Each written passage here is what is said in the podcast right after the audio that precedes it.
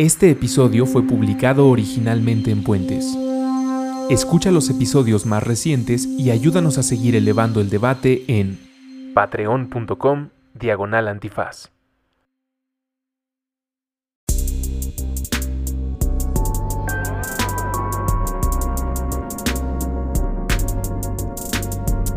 No se dice provincia, borrando líneas en el mapa a través de puentes, con Patti de Obeso. Disponible en iTunes, Spotify, Patreon y puentes.mx. Hola, ¿qué tal? Bienvenidas y bienvenidos a un episodio más de No se dice provincia. Y bueno, este episodio es muy especial. Vamos a hablar de un estado de la península de Yucatán, eh, pues que es mágico por muchas razones, ¿no? Primero por por las playas, eh, obviamente por el turismo, por la comida. Eh, y bueno, vamos a hablar de Quintana Roo el día de hoy. Eh, como recordarán quienes nos han seguido a lo largo de este podcast, pues básicamente lo que nos estamos planteando es de alguna manera vencer el chilangocentrismo, hablar mucho de los estados, de las ciudades, de la República, pues de la gran diversidad que tenemos en México, de las historias que hay, tanto personales como en proyectos colectivos, movimientos que están haciendo cosas bien importantes hoy en día en el país. Y bueno, que este también, eh, este programa y cada uno de los episodios quede como testimonio, un pequeño eh, registro de lo que está sucediendo eh, en las ciudades, en los estados y de lo mucho que hay por conocer en este bello país. Y hoy estoy muy emocionada. Es un episodio de mujeres eh, chingonas, además las dos, y estoy muy contenta de, que estén aquí el día de hoy. Eh, María José Cadena. Hola Pati, bienvenida. Gracias. Muy, Gracias. muy contenta de estar con ustedes y qué mejor de hablando de un tema que me apasiona, así desde el fondo de mi corazón, que es hablar de este estado en el cual pues hemos echado raíces, ¿no? Muchísimas gracias, gracias Majo. Y también nos acompaña Ana Victoria Calderón. Hola, Pati, gracias. Gracias a ti, Ana, bienvenida. Gracias. Oigan, pues bueno, yo eh, en algunos episodios empiezo con algunos datos básicos, eh, una breve lista que recuperamos y también si alguno no es del todo cierto, si quieren complementar alguno, bienvenida. Eh, entonces, bueno, la capital de Quintana Roo es Chetumal y su ciudad más poblada es Cancún. Es el séptimo estado menos poblado el nombre del estado proviene de Andrés Quintana Roo, político, escritor, poeta y periodista, y fue quien redactó el Acta de Independencia de México y además, bueno, fue esposo de Leona Vicario, que es eh, un gran referente eh, para nosotros en la Guerra de Independencia.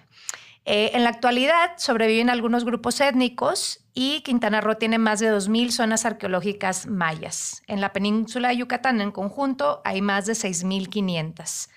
Cuenta con tres puertos comerciales de intensa actividad, la mayor del estado, que son Cozumel, Punta Venado eh, y en Playa del, Carmen y Puerto Morelos. Es principal productor y exportador de caracol rosa y langosta. Eh, es el cuarto productor de caña de azúcar y es el principal productor de chicle históricamente en México. Eh, bueno, ya lo estábamos platicando un poco eh, antes de empezar el episodio. Eh, Cancún en particular apenas va a cumplir 50 años, cosa que da pie a muchos temas que ahorita vamos a hablar. y bueno, posee entre el 70 y 80% de la flora y fauna de la península de Yucatán. Es el único estado de México con una religión propia el culto a la cruz parlante que posee cinco santuarios mayas, Tulum, Tixcacal, Chancá, si menciono algo mal me dicen, eh, y San Antonio Muyil. Eh, muere menos gente y tiene el índice de vida más alto en México comparable al de Suiza. Ah, Todos pues aprendemos. Yo tampoco sabía que éramos los más longevos. Mm, pues, por, estar este, a la altura del mar. Será, ¿no? Seguramente. Oiga, bueno, y a mí siempre me gusta empezar eh, estas conversaciones por las historias personales, ¿no? Que me cuenten de ustedes. Em, nacieron ahí, ¿no? Crecieron y sobre todo ahorita que estaba preparando el episodio y pensando, decía, ¿cómo será vivir vivir en Cancún, ¿no? Vivir en un estado como Quintana Roo que tiene esas playas eh, que, con las cuales todos soñamos, ¿no? Y cómo, cómo eso cambia o es distinta la dinámica de vida, ¿no? A la de cualquier otra ciudad en el interior del país. Sí, es, es, muy diferente.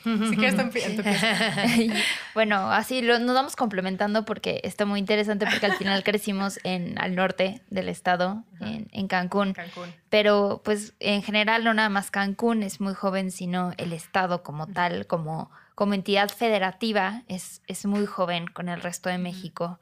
Sí, era, era, como un tipo de extensión de Yucatán. Ajá, como, era como un tipo de extensión de Yucatán. Como un estado así como medio semi-independiente eh, de México. Entonces, e, o sea, cuando se adhiere como tal a la República Mexicana, pues es, relativamente hace poco, ¿no? Y también algo muy interesante es que eh, no nada más las comunidades mayas, que pues llevan mucho tiempo, mucho más desde que pensemos en la vida de México o de algo, pues están estas comunidades y esta zona maya que es tan importante también para, para todo Mesoamérica. Eh, de hace miles de años, sino también pues una cantidad de gente que llegó a apostarle a una tierra que era de nadie, ¿no? Una tierra de fundadores de hace más de 50 años que llegan y construyeron proyectos que algunos funcionaron, otros no, pero pues hoy cuando ves al presente ves lo que se ha construido. Hablando de mi experiencia, mi experiencia personal, eh, mis papás, bueno, creo que la primera vez que mi papá fue a a Cancún ni siquiera existía, era Isla Mujeres, que es una isla que está enfrente, que es así, lleva cientos de años. Incluso no nada más hay vestigios mayas, que es una isla especial a la diosa de la fertilidad, que es la diosa Ishel. Se encontraron puros vestigios de mujeres. Eh, porque era la única isla habitada por mujeres y se decía que iban a hacer rituales para, para poder quedar embarazadas, este, sino también pues había presencia de piratas en el Caribe, el, pirata Mundaka, que es un poco famosillo por ahí a los que les gusten las historias de piratas del Caribe del siglo XIX. Este, pero también, pues bueno, él, llegó y enfrente había este, esta idea de construir una megaciudad que iba a ser un desarrollo, ¿no? Eh, mis padres toman la decisión de irse a vivir a Cancún de la Ciudad de México en el 98. Mi mamá estaba embarazada yo estaba muy chiquita y a mí me dijeron en un viaje a Cancún, así como, oye, ¿te gustaría venirte a vivir aquí? Y bueno, yo pensé playa y dije, vamos, vamos, ni me pregunten, me encanta. Eh, y llegamos a una ciudad en la que pues habían pocas escuelas, eh, que mis papás tuvieran opciones. Recuerdo que mi camino a la escuela era un camino que hoy ya hay una plaza, hay un condominio, hay departamentos, hay todo. Y bueno, tú ibas así en medio de la selva y se metía un mapache al salón y pues había que sacarlo. Mm. Eh, es, es, una experiencia muy interesante haber crecido ahí. Eh, también de mucho arraigo, tan es así que pues yo dejé de vivir como tal hace ocho años y, me sigo sintiendo profundamente arraigada y tan es así que ya tengo proyectos profesionales y personales ahí. Eh, y también, pues bueno, crecer ahí, ver la evolución, al menos desde la zona norte, de, de, crecimiento de Caribe mexicano, incluso como marca más famosa que México a nivel mundial y como un punto turístico importante. Eh, este crecimiento ahora de ciudad y que llegas y a veces ya ni siquiera reconoces el lugar en donde creciste, pero también un arraigo gigantesco hacia una cultura y hacia todo un estado que tiene mucho que ofrecer. Eh, mis padres siempre se han dedicado a los medios de comunicación y mi papá cuando llegamos tenía un proyecto que se llamaba De los mayas al mundo, que era ir a todas las zonas mayas y hacer un programa especial para contarle a la gente pues lo que tenía la cultura maya.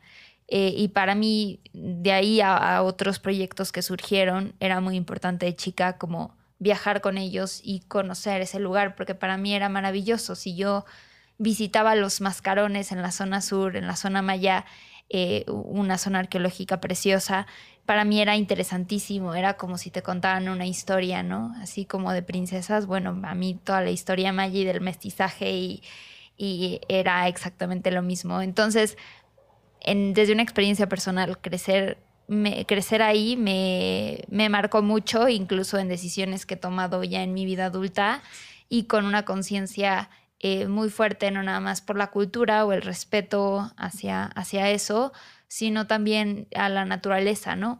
una conciencia gigantesca a convivir con la naturaleza todo el tiempo y darte cuenta que tú no estás ahí precisamente para, para cambiar o modificar la naturaleza, sino para transformarla y también respetarla y protegerla, que creo que es lo que muchos que llegamos hace mucho tiempo y seguimos estando arraigados todo el tiempo estamos luchando Mm, con Sí. eso. Ah, esa, es, esa es la gran lucha de, de ser cancunense.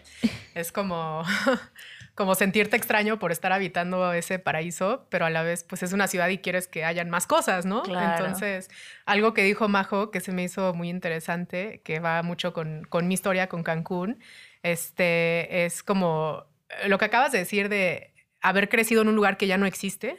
Eso Qué es algo fuerte. Ajá, eso es algo que es como tu infancia ya no existe. No puedes regresar a donde fuiste de niño. No, con- no están los mismos lugares, no están los mismos restaurantes, no está nada. Porque ya se transformó. O sea, es quedan algunas Ajá, cosas. Quedan unas ruinas del Cancún antiguo, pero, pero pues es algo que sí hablo mucho con mis amistades en Cancún, ¿no? Como nuestra infancia fue ver como, eh, no sé, como una película escondida que está por ahí rara y ya simplemente no está. Entonces todo el mundo recuerda estos lugarcitos viejos que, porque en el Cancún donde yo crecí, pues no había ni, supermer- ni supermercado, ni hospital, ni escuela, no había nada. Que no es la parte turística. No, no, Mm, no. Ahorita te. Ajá, eso es. Son como dos partes, pero. em, o sea, Cancún se divide básicamente como en la zona hotelera y en el centro. Son como las dos partes. Y, y hay lugares que todavía quedan y eh, Sí. después los podemos compartir Ajá, porque seguro sí. vamos a encontrar uno, pero no sé, Sí. por ejemplo, había una placita en el Mercado 28 Sí, que se llama Plaza Plaza, Bonita. Y yo ahí iba con mi mamá porque mi dentista estaba enfrente, sigue mi dentista enfrente, ahí le mando un saludo, este, que no he ido, Ya sé quién es. Guillermo Cabrera, así.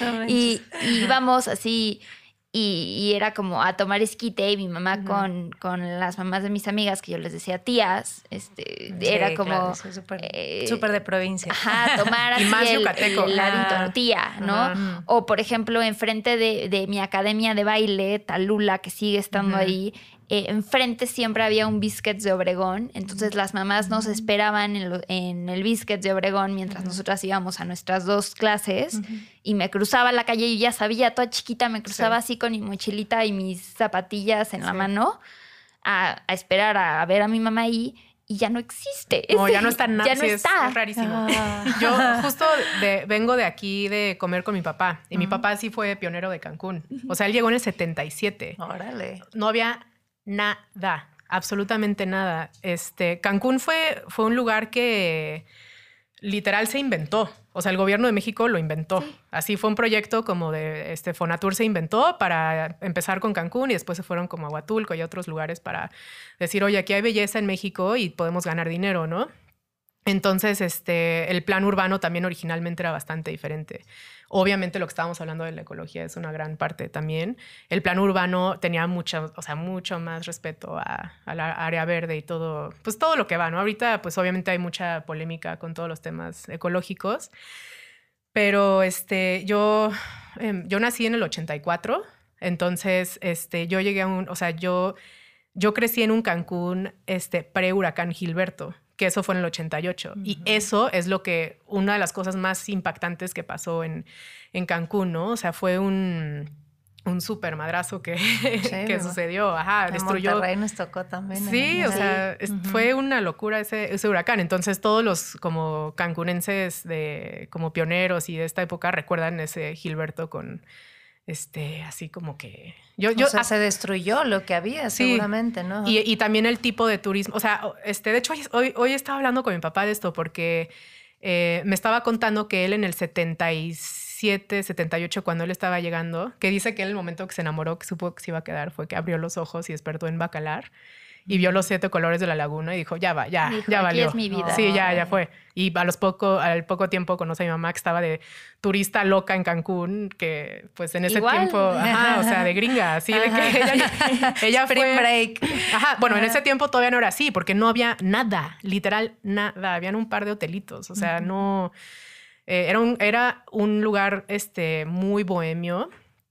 Este, no había. eh, o sea, no sé, eran los setentas y, y Sí, estaba. era un- eran dos islas, o sea, Sí. bueno, Cancún ni siquiera existía, eran dos arenales. Sí, y luego estaba un puentecito de madera y ya después lo, lo arreglaron, ¿no? Pero, este, y me estaba contando, me dice, pues es que en ese tiempo, pues todos nos conocíamos, ¿no? Cualquier pionero que llegara a Cancún sabía quién era el otro porque eran tan poquitos. Entonces era, oye, ¿qué crees? Este va a ser un restaurante. Oye, ¿qué crees? Ellos van a hacer un hotel, apenas hay dos, van a haber tres. O sea, imagínate ese tiempo. Oye, pero más ese desarrollo con la, o sea, con los mayas que claramente estaban, y lo que esto que decías en el inicio de las partes de la ciudad, o sea, ¿había ese, ese intercambio? ¿Eran parte de ese desarrollo o no? Pues, eh, o sea, yo te puedo contar de mi experiencia en los 70 pues yo no sé. O sea, en ese momento yo no sé. Sí. Pero, me, o sea, me contó que salió, que uno de los de Fonatur le dijo como, oye, acompáñame a hacer un censo de todo Benito Juárez, que es como de toda el área de Cancún, este, y un poco más, ¿no? O sea, y creo que llega hasta Puerto Morelos, Puerto Juárez, como se abre un poco. Y eran como tipo zona metropolitana. O sea, ajá, exacto. Ya, ajá. Es este, habían 10 mil habitantes en todo, toda esa área y en el, ajá, y ya para el 80, dice que, o sea, que en el 80 fue como que hubo un encuentro eh, norte-sur, así se llamaba. El presidente este, organizó esto y, estaba todo el mundo desde Margaret Thatcher hasta... O sea, fue como que un gran evento que, que él dice que eso fue lo que, lo que vio que levantó Cancún ya a otro nivel en el 80. Y ya empezaron a llegar vuelos de todas partes, ya el gobierno de México invirtió mucho en publicidad para Cancún, ya empezaron a haber vuelos directos de Houston, de Denver, etcétera. Y nuestro aeropuerto era una palapa, una palapa. Y este, y ya, pero pues aún así, e, eso era lo que llamaba a los turistas, ¿no? Claro. Y también el tipo de turismo ha cambiado mucho porque en esa época era un poco más como, como sofisticado, como que jet setters, ¿no? Así se le llamaban los 70. Sí, onda Acapulco. Ajá, en smoking. La sí, gente salía a cenar en ah, smoking. Todo era elegante. De hecho, hablando del, del primer aeropuerto, eh, si tienen la oportunidad van a ir próximamente eh, en una de las vías más transitadas que se llama la Luis Donaldo Colosio que es si te fueras, no sé, de, del aeropuerto a la zona hotelera cruzando el centro, todavía hay una réplica de la torre de control porque esa fue la primera pista en donde llegaban las avionetas y era así de sí. palapas. Palapa, todo palapa. Pero también hay, mucha, hubo mucha migración dentro del propio Yucatán de las comunidades mayas, ¿no? El centro de Yucatán, el corazón de Yucatán, eh, que empieza desde Izamal hasta las otras comunidades y otros eh, hubo mucha migración hacia Quintana Roo en ese momento por la cantidad de oportunidades que surgieron. Eh. Sí, yo recuerdo mucho, por ejemplo, todos mis maestros en la preparatoria, por ejemplo, eran casi todos yucatecos. Este, o sea, Yucatán fue una parte muy importante. Ah, hoy en día ya está mucho más mixto, ¿no? Pero como dices, esa migración súper fuerte de, Yucatán. Y, con lo que dices de la integración con el mundo maya, eh, por ejemplo, yo recuerdo siempre eh, estar en el carro yendo a la, escuela y había una estación de radio en Maya. Y todo el mundo, pues le escuchábamos, escuchábamos como que el Gastón Alegre era el, así como que la... De Radio Turquesa. Ajá, y era como la bienvenida y buenos días tengan todos ustedes y lo decía en español y después en maya. Y, este, y hasta la fecha vas a un Chedraui y escuchas a gente hablando maya. O sea, no es este. Yo no sé, yo. ¿Tú sabes, ustedes saben algunas palabras que hicieron con eso también? Sí. Sí. Ah. sí, sí, sí. Todo el mundo sabe. se mezcla, ¿no? Así el touch, la chic, este, malo, eh, maloquín. Sí, este, como Bashka Walik. Y, o sea, son como frases que se van integrando y cositas como, por ejemplo, cuando tienes este, unas papitas y solo queda un poco, es como el shish, como lo poquito que queda de algo es shish, ¿no? La hash, así. Ajá. La hash que es la última, si estás en un ah. restaurante, es como ya la última. Bueno, la hash, que es como de la casa. Sí. El pec. O koshes, vámonos. Ajá. Entonces son como varias cosas que solo eh, en vez de decir vato, ahí se dicen palabras mayas. Este, pero no sé también si eso. Ahorita ya no sé si existe eso. Pero ya ver, cuando ustedes crecieron ahí, porque quiero imaginarme esto, ¿no? Salir ah, a la escuela y luego el fin de semana irte a la playa o irte a otras partes del em, estado. No, sí, algo bien bonito de crecer en Quintana Roo, creo que es que sí estás en integración total con la naturaleza. O sea, todo es, es, turquesa todo el tiempo y cada fin de semana te puedes ir a donde sea, ¿no? O sea, de que Tulum, que Tulum ahora es súper diferente a como fue. O sea, yo me acuerdo de ir de campamento a Tulum a los 16 años con todos mis amigos y tener que llevar casas de campaña porque no hay donde quedarte. Y ahora, bueno, es ya una locura. Pero pues sí, o sea, es que crecer ahí, yo usaría la palabra como hippie. Digo, mis papás eran hippies eh, también, ¿no? Entonces no sé, pero todo Cancún era así, o sea, íbamos descalzas a la escuela, este, como dices, se metían animales y, y, yo iba en una escuelita que éramos ocho alumnos, o sea, todo era súper como bohemio. Este, había muchísima seguridad, era increíble, podías caminar así como a donde sea, este, no había supermercado, no había cadenas de nada, o sea, era, no había nada, no había hospital, no había no sé, lo normal que tendrías en una. Qué loco, qué, fuerte ver tanto cambio. Digo, a todos nos ha tocado en las ciudades e igual se transforman, pero no así. Pero no así. Es que es muy bebé. O sea, cuando, cuando yo nací apenas tenía 15 años de existir y existir entre comillas porque. No, 15 años no es nada. Esos primeros años que dicen, o sea, mi, mi papá que llegó en el 77 pues él dice como, en realidad mm, yo no creo, o sea, son más como 45, porque esos primeros cinco fueron literal a construir calles. No había ni una calle, nada. Y calles de terracería, o sea, yo, por ejemplo, yo que llego en el, en el 98, sí me, o sea, yo sí me toca como los 2000, exactamente como ese cambio, ¿no? De que llegan me acuerdo de los primeros cines, uno que había por el Parque de las Palapas, ¿te acuerdas ese? Que estaba Blanquita. Blanquita. Eh, ahí me acuerdo que vi Mulan. me acuerdo perfecto porque era como, bueno, voy a ir al cine, qué padre. Eh, y, y, esa un poco más como de pueblo, como más hipioso, más bohemio, pero también el cambio, ¿no? Por ejemplo, nosotros vivimos dos años en, en un, nos movimos a un departamento que ahorita es prácticamente el centro de Cancún pero enfrente de mí era, era selva y en la esquina estaba como un fraccionamiento que eran casas, así dada la calle, de una donde vivían dos amigas mías y enfrente era selva. Y fueron construyendo un poco y yo me acuerdo que desde mi ventana vi cómo empezaron a tirar como toda la selva de enfrente y a lo largo veía que construían como una plaza. Y esa plaza es una de las plazas más grandes del centro de Cancún, que es Plaza Las Américas, ¿no? que ahorita es como lo más normal y ya estoy oficinas y departamentos y, y todo, pero me acuerdo perfecto irme a dormir y veía cómo estaban construyendo a lo lejos y cuando la construyeron fue como, ay, vamos a ver la plaza nueva que, que hicieron. Todo era un evento. O sea, cualquier Todo era un evento. Sí. imagínate, o sea, estás en un lugar donde no hay nada. Pero además sucedió rapidísimo, sucedió ¿no? Les muy rápido. este cambio brutal del turismo ahora sí. ¿no? De locos. Y hay como ciertos lugares que te pueden decir como niños que crecieron ahí, que fueron como los, la primera generación de niños que fue como, pues la mía y un poquito más grandes y hay lugarcitos que, por ejemplo, cualquiera que esté escuchando que, que recuerde Fun Place, es como mega, mega. Wolja. Wolja. Ajá, Wolja. Y este. Todo, Todo tenía nombres. Y Wolja es como iguana con agua. agua, ¿no? Todos son palabras mayas, ¿no? ok, ok. Y este. Y entonces son estos lugarcitos que, como que yo. Y hoy que estaba hablando con mi papá, le decía, qué chistoso, como no sabíamos que no había nada. O sea, tú tenías una cosita y era como ya todo lo más increíble del mundo, ¿no? Y eran estos lugarcitos como de resbaladillas y tonterías de niños, así como, como la alberca de pelotas y eso. Pero son, hay ciertos lugares que, por ejemplo, Wolja, por ejemplo, Fun Place, que son como reliquias de Cancún, que la gente que creció ahí, este, o sea, lo demolieron ya, ¿no? Ya no existe. Entonces tu infancia básicamente está como nada más en un recuerdo de los que supieron que existió.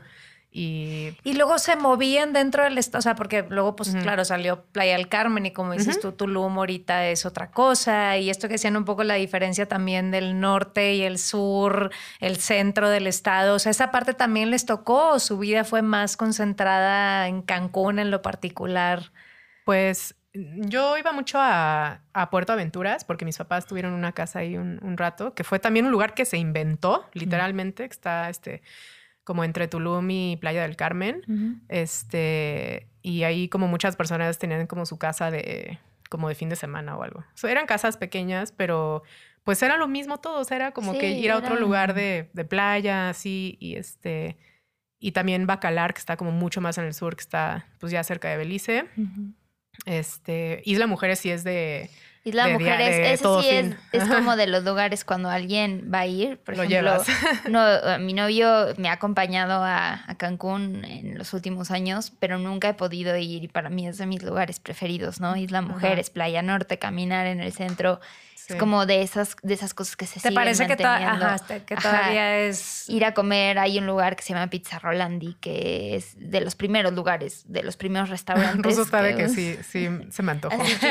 que siempre vamos directo del. Nosotras decimos del aeropuerto directo a Rolo. Así le decimos Rolandis Rolo. Sí, sí. Porque del aeropuerto llegas directo a Rolandis. Es como que el, más clásico. y son historias de, esa generación, ¿no? De, pioneros. Incluso el propio chef Jorge, eh, el chef Jorge que, que, funda con los Müller esta, estos restaurantes que, bueno, ya hay en diferentes partes. Incluso eh, se han ido a Miami a poner son, son esta generación que, se, que, que salieron de una zona maya y que fueron a poner, el, el, chef Jorge se alió con ellos y montó este, este proyecto, ¿no? Entonces a mí me, eh, creo que es de los lugares más interesantes que siguen como manteniendo esta autenticidad y que también han cambiado otras zonas para bien. Ahorita que mencionabas de ir a... Mm, ir a acampar, yo recuerdo yendo a acampar con mi papá y que igual, o sea, ibas a Tulum y te tenías que llevar todo. Habían dos, tres, eh, sí, hoteles que incluso varios seguirán ahí, pero no es nada comparación de, de lo que es Tulum hoy. Ah, no, nada que ver. Tulum es el que más ha crecido, creo. O sea, en, en rapidez y, en poco tiempo. Porque, porque Playa empezó mucho antes y Tulum ah, de repente fue en los últimos como siete años. Sí, o yo vi un boom así. Playa del Carmen igual ha crecido, en mi, en mi parecer, de forma desproporcionada. Y bueno, mamitas o estos clubes de playa que antes sí existían, pero bueno, no eran esta fiesta que, que hoy te venden. O la propia Quinta Avenida, hablando de estos lugares que ya no existen, había una calle que se llama la calle Corazón, que era una calle con un árbol precioso, como si ahora ya lo hicieron como una placita rara. No, ya no existe, o sea, ya es una plaza. Ajá, le pusieron como plaza de la calle Corazón, algo así, pero ya es como chafa. Comercializado. Ya hay un Forever 21 y un sí. cosas así en... Y tú ibas ahí. era lo más hipioso, sí, estaba bien chido. yo iba en buen. Era la calle, sí. Sí, yo iba en buen. Oigan, y yo sé que ambas, y me gustaría que platicaran un poco de eso, tienen proyectos allá, ¿no? Y, como decían ahorita, sí tienen mucho arraigo a comparación probablemente gente que no lo tiene por ser tan, tan nuevo, ¿no? El, estado y la ciudad, pero me gustaría que platicaran un poco de eso, ¿no? De sus proyectos allá, de su conexión hoy en día, a pesar de que no viven allá, eso que las mantiene cercanas. Pues mira, yo, o sea, yo estuve en Cancún desde el del 84 al 2002 y cuando tenía 18 años en el 2002 y me fui a estudiar a la Universidad de las Américas en Puebla. Y luego regresé un par de años más a Cancún. Y este y eso fue de 2008 a 2010 y en ese tiempo Cancún este yo estaba desesperada porque yo quería ser artista que es lo que soy hoy en día soy pintora. Em, pero yo estaba muy frustrada ahí porque Cancún, pues obviamente todos saben que es un lugar turístico, que tiene todas estas cosas bellas, todo lo que estamos platicando, ¿no? O sea, es, Cancún es precioso. Sí, lo es. O sea, es una cosa increíble. Y ese mar, eh, no importa dónde viajes, o sea, ese mar turquesa no, es, no está en otro lugar, ¿no? Y tiene todas estas cosas bellas y, este, y si te gusta la fiesta, tiene eso, y si quieres hacer ejercicio, tiene eso, pero cultura es algo que siempre estuvo un poco como que ausente. Ausente, ajá. Y entonces, pues yo me vine a vivir a la Ciudad de México en 2011, justo por eso, porque dije, híjole, en Cancún no, no voy a poder, no había ni siquiera un bazar o algo así, ¿no? O sea, no había nada. Entonces yo intenté, intenté ahí como que hacer algo, tener algún tipo de movimiento artístico, cultural, algo, y como que pues yo no supe por dónde y me fui. Entonces como que antes de empezar el podcast estábamos hablando un poco de eso, ¿no? Como los que se quedan realmente a hacer esta, esta lucha este, que al final puedo ahí como comentar lo que siento que ahora está muy bueno en Cancún. Pero este, como el backstory de lo que ahora tengo yo en, en Tulum, precisamente, es que yo me vine a, vivir aquí a la Ciudad de México a hacer como una carrera con mi arte. Entonces, eh, ya llevo pues casi, bueno, nueve años viviendo acá y ya como que logré desarrollar pues toda una carrera alrededor de mi arte y este tengo pues no sé, es como un emprendimiento que he logrado con, con mi pintura en acuarela y mi hermana y yo damos ahora retiros cada año en Tulum eh, para ayudar a otras mujeres a emprender en, en sus proyectos artísticos. Y obviamente hacerlo en Tulum tiene un trasfondo de que sea ahí. Totalmente. O sea, de hecho, todo empezó porque compramos un terreno en Tulum. Este, estábamos buscando una inversión porque ya las dos habíamos llegado a un punto donde habíamos ahorrado lo suficiente para hacer una buena inversión, ¿no? Entonces, este, pues yo empecé como que a buscar por aquí en la Ciudad de México a ver si y dije, no, estos precios están fuera de control, ¿no? Y este, y encontré un terreno en Tulum precioso al lado de un desarrollo que se llama Holística Y, este, y todo salió por ahí, por, por estar al lado de ese terreno. Por Holística es un centro de retiros que todo es como, pues ya sabes, meditación, vegetariano, Mm. eh, todo este rollo que, que está en Tulum, ¿no? Como de wellness, así le Sí. dicen. Entonces, este, yo ahora, eh, pues como que parte de eso fue como que quiero, o, o sea, quisimos, dijimos como que hay que invertir aquí porque Tulum obviamente está en llamas de, de crecimiento y también es como que pues, sigue siendo tierra maya, es, está en mi corazón por siempre. O sea, yo no sé, te, cuando, es como eso, como que Cancún te, te atrapa así de que soy cancunense. Y a donde sea que vayas en el mundo, cuando les dices que eres de Cancún, todo el mundo abre los ojos como, ay, wow, y como, pero, pero a poco, y cómo, y no. Y entonces, este, pues yo ahora tengo ese proyecto allá. Se llama Magic Jungle y lo hacemos este, cada dos veces al año. Y pues nada, ese es el proyecto que yo tengo en, en Tierras Mayas y lo amo, es, es increíble y me encanta porque no solo es el programa que compartimos de emprendimiento artístico, sino que a mí me interesa traer a gente, porque a ese retiro vienen personas desde Suiza hasta Estados Unidos, hasta Brasil, o sea, vienen mujeres de todo el mundo y a mí me da mucha alegría compartir con ellas lo que es una lush, que son unos duendecitos que viven en la selva. que te esconden todo. Ajá, y eso para ellas es como, me encanta compartir esas cosas, ¿no? Y, y compartir con ellas que pues el copal para los mosquitos, todas las cosas que son La de... citronela. Ajá, de ser... Esa sí me la conozco. Ajá, o sea, de ser de la selva y, y este... Y compartir como la cultura maya y mexicana con, con ellas es como un... No sé, es como un plus muy importante que tenemos. Y en otro tipo de turismo al final del día. ¿no? Que no es así la fiesta, que no está mal tampoco, Sí. Es pero... un turismo más consciente, lo que hablábamos un Sí. poco. Eh, yo, la verdad es que eh, me dediqué a los medios, estudié relaciones internacionales y yo, fu- yo me fui de, de Cancún, ahí ni siquiera existía esa carrera, ahorita ya existe esa carrera y existen muchas más opciones y muchas más universidades eh, y muy buenas, la verdad. Pero pues en ese momento fue como una oportunidad de crecimiento y nunca lo hice como con, una, con un objetivo ni siquiera de regresar, como que tú haces las cosas porque desde decides estudiar una cosa y a ver qué viene y a ver qué sale en tu vida. Y poco a poco pues nunca dejé de, de llamar mi casa, ¿no? O sea, mi casa sigue siendo Quintana Roo.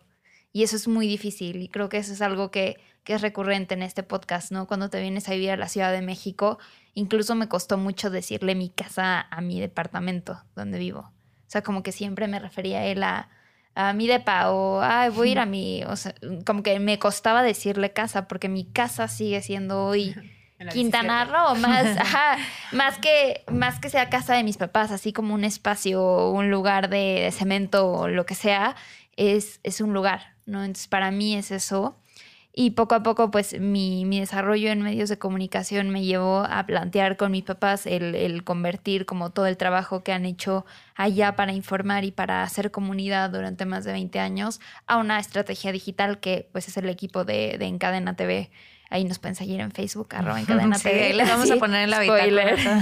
este, pero, pero justamente eh, me llevó hace más de un año a plantearlo con ellos y decir, bueno, ¿por qué no, por qué no hacemos esto y compartamos también en redes, no nada más en los programas a nivel local que han hecho o en proyectos que hemos hecho a lo largo de, de 20 años, la cultura y, y las cosas que, que hay por relucir, porque así como hay cosas que han cambiado y que, y que son problemas a los que se enfrentan hoy, el desgaste ambiental, el deterioro ambiental, la falta de planeación, eh, temas de, de violencia, de inseguridad que surgen en todo el país, desigualdad, también hay muchas cosas buenas, ¿no? Y hay que resaltar muchas historias buenas y, y crear este sentimiento de comunidad, eh, porque eh, y estoy segura que todos han soñado en algún momento en dejar sus maletas, hacer una backpack e irse a vivir a, a Tulum, a Bacalar, a Holbox o a Cancún en determinada forma. Y así lo ha hecho mucha gente en los últimos 50 años. Y ha sido gente que le ha ido a apostar y que a veces pues no le ha ido muy bien y tienen esta especie de desarraigo y así como llegaron con una maleta, Se el día de fueron. mañana se van. De hecho, sí, este es.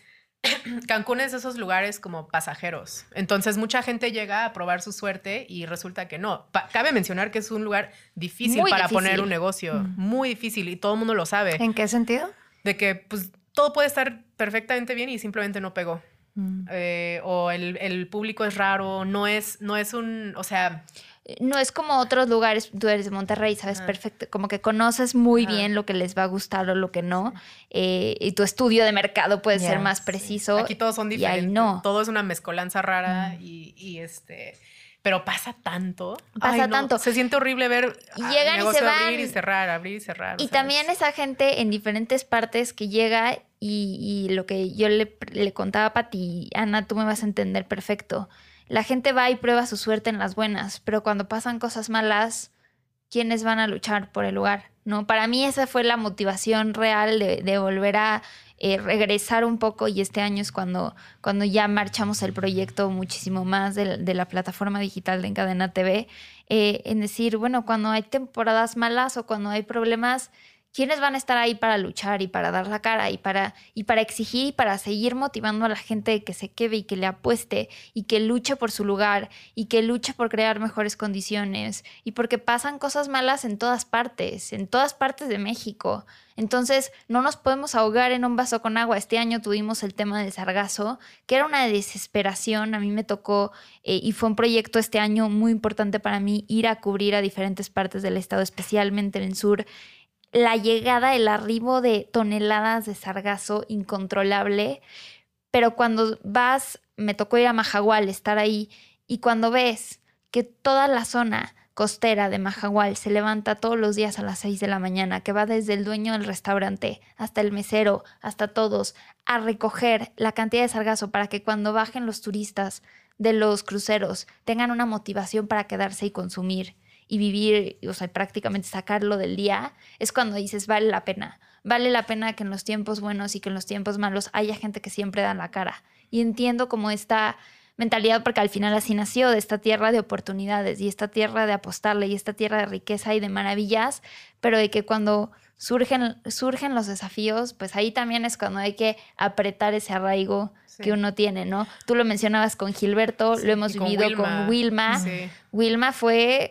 una devastador. devastador. yo me acuerdo de, Fue en 2006 Wilma, yo estaba en la universidad y me acuerdo de, ver... De, todavía el internet como que estaba, pero no tan, no como ahora. Todavía te conectabas con el teléfono. Como que no, ajá, o sea, pero sí te, entera, sí te enterabas y mis papás me mandaban fotos y yo decía, ¿qué está pasando? Y no habían vuelos para Cancún, todo estaba destrozado, no había nada.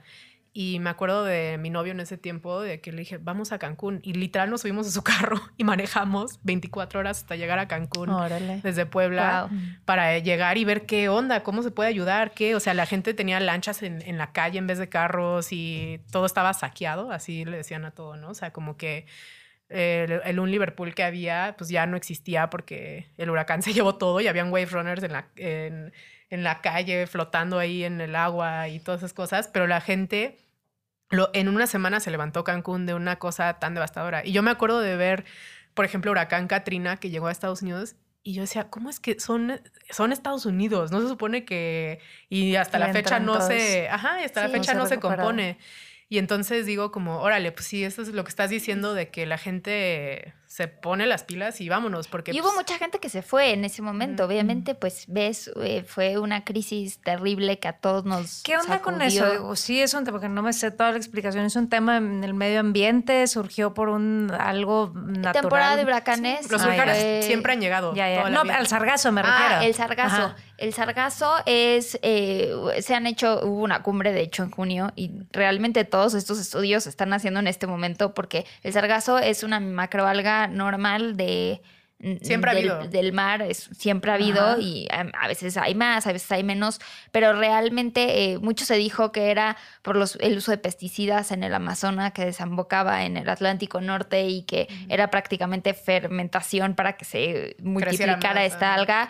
Eso todavía no se comprueba, o sea, yo sé que si me escucha así un físico, un biólogo me va a decir, eso es una mentira, pero todos son son teorías, que se están. También otra parte que sale de las costas, no nada más del Caribe, sino del cuerno de África. O sea, por ejemplo, nos enseñan unas fotos de Sierra Leona y de Liberia lleno de sargazo. Entonces, ahora sí que las corrientes, entre que eso y se junta con la corriente, sube por el Atlántico Norte y llega al Caribe. Y pues al final termina siendo como un poco una cuenca, ¿no? de, de, todas estas islas del Caribe. Y, y, ahí le pega, obviamente, a, la, a Quintana Roo, que está enfrente. Sí, es que otra explicación que yo escuchaba, igual también bastante desinformada, pero en términos de, del medio ambiente, ¿no? Y los de los macro desarrollos que se hacen allá, este, digo, obviamente en todo el tema, hablando del tema político, pues hay también mucha corrupción, ha habido, ¿verdad? Ah, Etcétera. sí, bueno. O sea, esa parte, y entiendo, porque claramente, pues el turismo es lo más importante y hay que protegerlo, pero luego también a veces todos estos temas, y hablábamos ahorita de la basura y tal, ¿a costa de qué, verdad? Sí, claro. O cómo le haces también para que los ingresos o la derrama económica pues sea también para todo el Estado, ¿no? O sea, como que siempre plantea estos retos, pues desarrollos de ese tamaño, ¿no? No Sí, sé. se dice mucho que el sargazo se alimenta pues de, de la mierda, de la caca. Mm. Entonces, al final el no tener un sistema no nada más exclusivo de México, sino de todo el Caribe, el no tener un sistema eh, de saneamiento o de, o de tratamiento de aguas negras y que desemboque en el mar, le da de comer a esta alga, entonces hace que se suba y que se multiplica. Y, y son muchas cosas que es justamente el estar, y siempre, por ejemplo, lo, lo mencionamos en la plataforma. Al final, vivir en Quintana Roo es un privilegio, pero implica una gran responsabilidad. Es lo que estamos diciendo constantemente. La, el privilegio es poder vivir en un lugar Paraíso. Paradisíaco, en un paraíso, ¿no? En un paraíso, pero también la responsabilidad de vivir ahí y de desarrollarte y de hacer que, que haya un progreso, pero que también protejas a la naturaleza. Y también el estar tan cerca de la naturaleza para disfrutarla hace que cuando hay movimientos en la naturaleza estés más vulnerable. Sí. No, y, es que como lo que estaba diciendo del, del turismo, es un poco extraño porque, o sea, por un, por un lado, este lugar se inventó para los turistas, básicamente. O sea, el gobierno de México lo inventó para eso, de que, oye, pues aquí tenemos una joya y pues a darle, ¿no? A ver qué, qué, qué se planea aquí. Y, y, pero por otro lado, sí hubo un punto donde ya la balanza como que se fue demasiado hacia el otro lado y sí se salió de control. Y sí se dieron permisos que no se tenían que dar, obviamente. Y sí se construyeron cosas que no se tenían que hacer. Y sí las playas que tenían que ser públicas ya no son públicas porque se vendieron esos terrenos. A o sea, sí pasaron cosas que, que fueron súper irresponsables y también pues, eh, pues de intereses políticos, francamente, ¿no? Entonces como que pues por ese lado es, sí es una tristeza, ¿no? Y, y, y cualquier persona de Cancún que, que, lleva ahí pues varios años, pues va a hablarte con cierta nostalgia, como de nunca va a regresar a ser el Cancún que fue alguna vez. Entonces es como raro porque... Es una lucha. Ajá, siempre estás como que quieres ahí mantener ciertas cosas, pero... Y por otro lado, no sabes si simplemente ya está todo fuera de control. y Sí, ya claro. Es- Bueno, a lo mejor está por verse todavía No. muchas cosas, ¿no? Yo creo que es un tema de conciencia. O sea, con este, eh, con esta migración que hay de gente que dice, bueno, me voy a lanzar y me voy a ir, o mi sueño es irme a vivir a Tulum seis meses, porque es mi máximo, no, no está mal.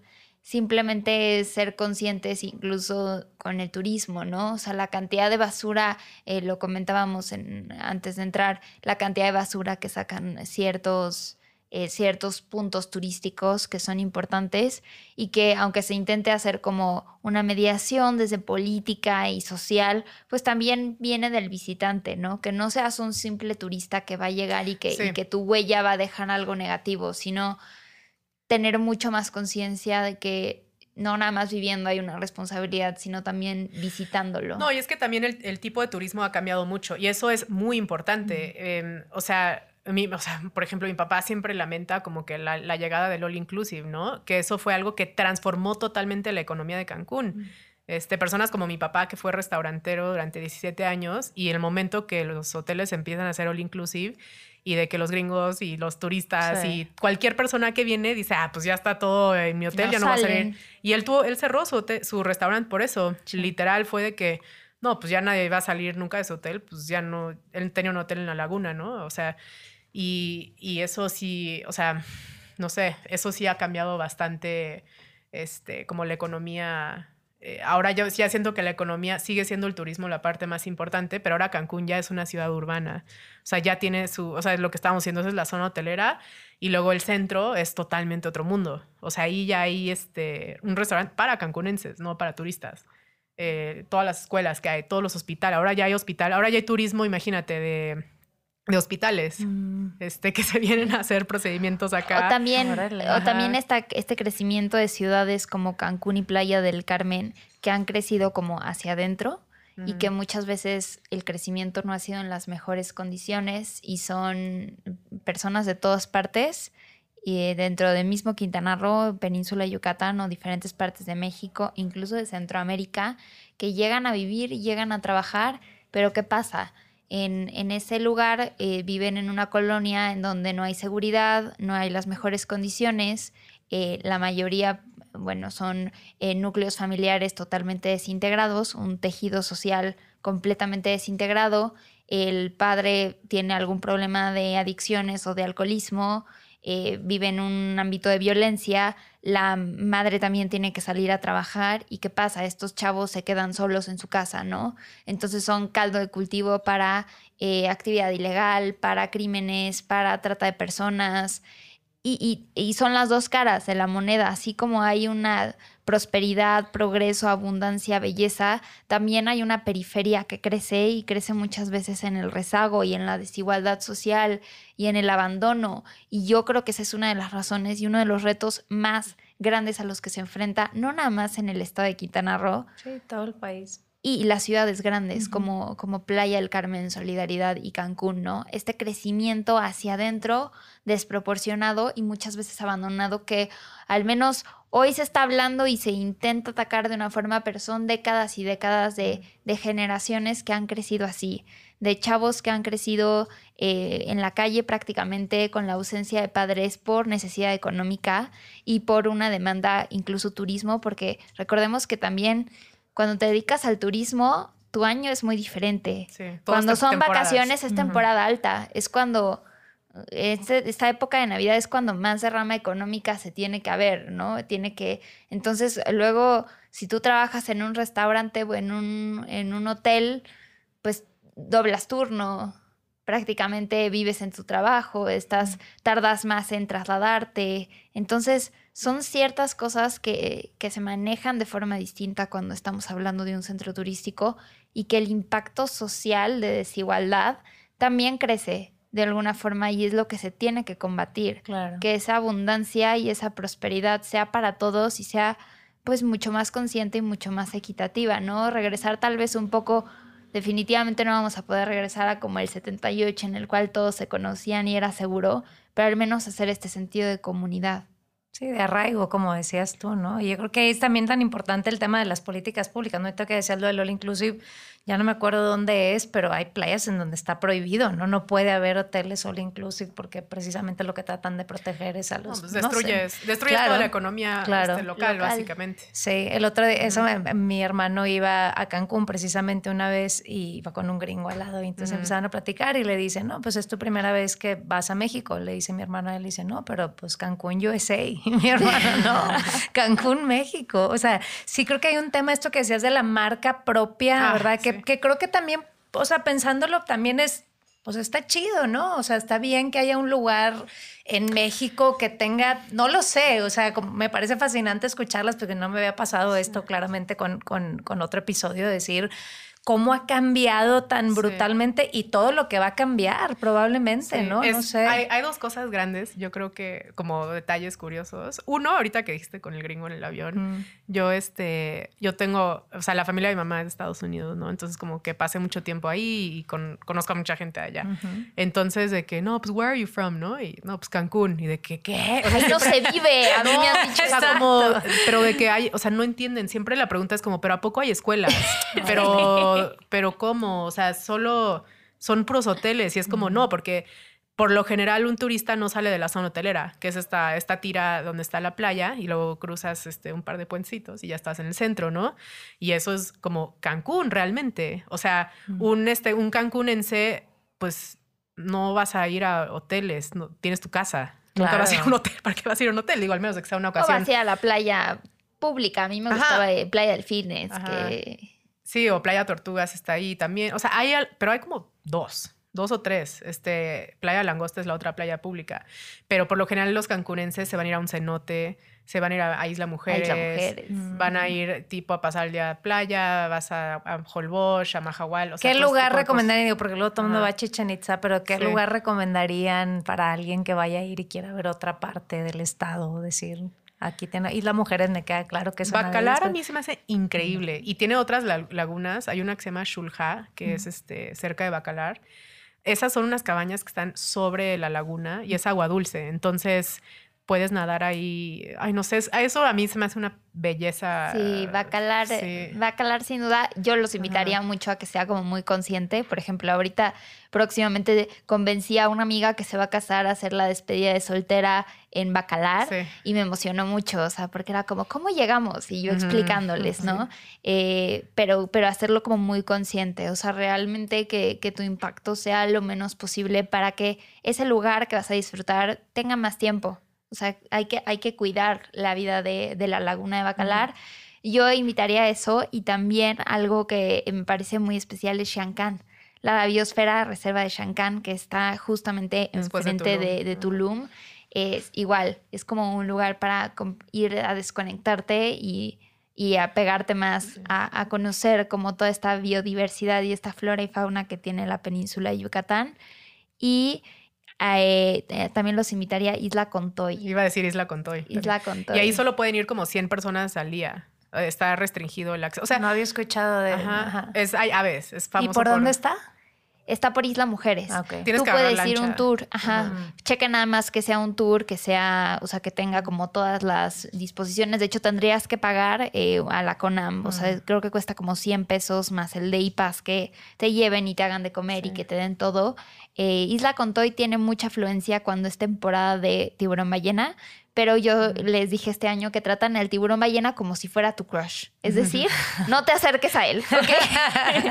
no te acerques a él, eh, tenlo de lejitos, Ajá. estoquealo si quieres en redes sociales, pero intenta no ir porque surgió esta daño, onda de, ajá, de vamos a ir al tour y no sé qué, que no está mal, pero todo tiene que ser como con los tours que sí están protegiendo eh, esta actividad, ¿no? Entonces, bueno, Isla Contoy se me hace de los lugares así más paradisíacos de- del norte y en el sur Bacalar y pasar por la zona sur, eh, por la zona Maya. Por ejemplo, hay un lugar que están intentando explorar que se llama la Ruta de, las, de la Guerra de las Castas, que es toda la zona Maya, eh, y hay unas iglesias que, bueno, datan desde la colonia y que, y que es como vivir una experiencia muy diferente en, en la zona de Felipe Carrillo Puerto, que tal vez es una experiencia muy distinta al, a un lujo que, que podrías conseguir en algún hotel de todo incluido, de cientos de cuartos, que tampoco es que esté mal, son simplemente experiencias distintas, pero, pero si quieren conocer algo y creo que tu impacto igual sería muy bueno en, en esa zona maya, ¿no? Muy apreciado. Yo creo que a mí, yo las cosas que más disfruto en, en Quintana Roo realmente es ir a cenotes. Hay, y hay una, híjole, son Mm, cientos de cenotes. Y en cada retiro siempre las llevo, llevo a las chicas a un cenote. Porque un cenote es algo que no existe en ningún otro lugar. Entonces sí es algo realmente especial. Y este, híjole, pero es que hay tantos. Aquí, aquí podríamos Sí, estar. vamos horas. a poner en la bitácora Sí, unas sí, buenas sí. recomendaciones porque ya me gusta también dejarlo ahí ¿no? cuando alguien vaya a ir de visita que No, y, el, y, el- de y referencia. cuando entras al cenote tienes que tú dejarte ir y, y aunque no creas en esto, abrir un poco el misticismo en tu No, ser claro. y entender que esa agua es especial y que tiene, bueno, son un- y habían sacrificios mayas y, y el meteorito con los dinosaurios, o sea, son unas historias así súper, pero tú entras a estos cenotes y sientes algo. O sea, esa, y luego sales del agua y tu piel está suave y es como que hay una energía ahí muy especial. A, a mí, para mí eso es como que... lo Sí, que es el inframundo, ¿no? O sea, se decía que es como el inframundo, irte a, a, A ma- meter a la tierra. Y, y hay gente que, que tengo amigos buzos que todos los cenotes están conectados a un río subterráneo por abajo. Entonces hay unas como cuerdas ahí que puedes tú seguir si eres bu- bueno a mí me da mucho miedo Espelobuceo. está fuertísimo Ajá. eso porque es, es de cueva entonces pero hay una cantidad de cosas para gente aventurera también Sí, está también. como kites hay un buen de deportes del mar también que son increíbles que De se hecho, practican allá Ah, O sea, se ha, ha surgido como esta cantidad de eventos deportivos, eh, el maratón, el Ironman, el kitesurfing, el mundial de voleibol se llevó a cabo hace como un mes y medio en Chetumal y bueno, el famoso Ironman de Cozumel, que es como para todos los que tengan amigos de Ironman, que seguro no dejan de hablar de ello todo el tiempo, seguro una de sus metas es como Ir al ir al de,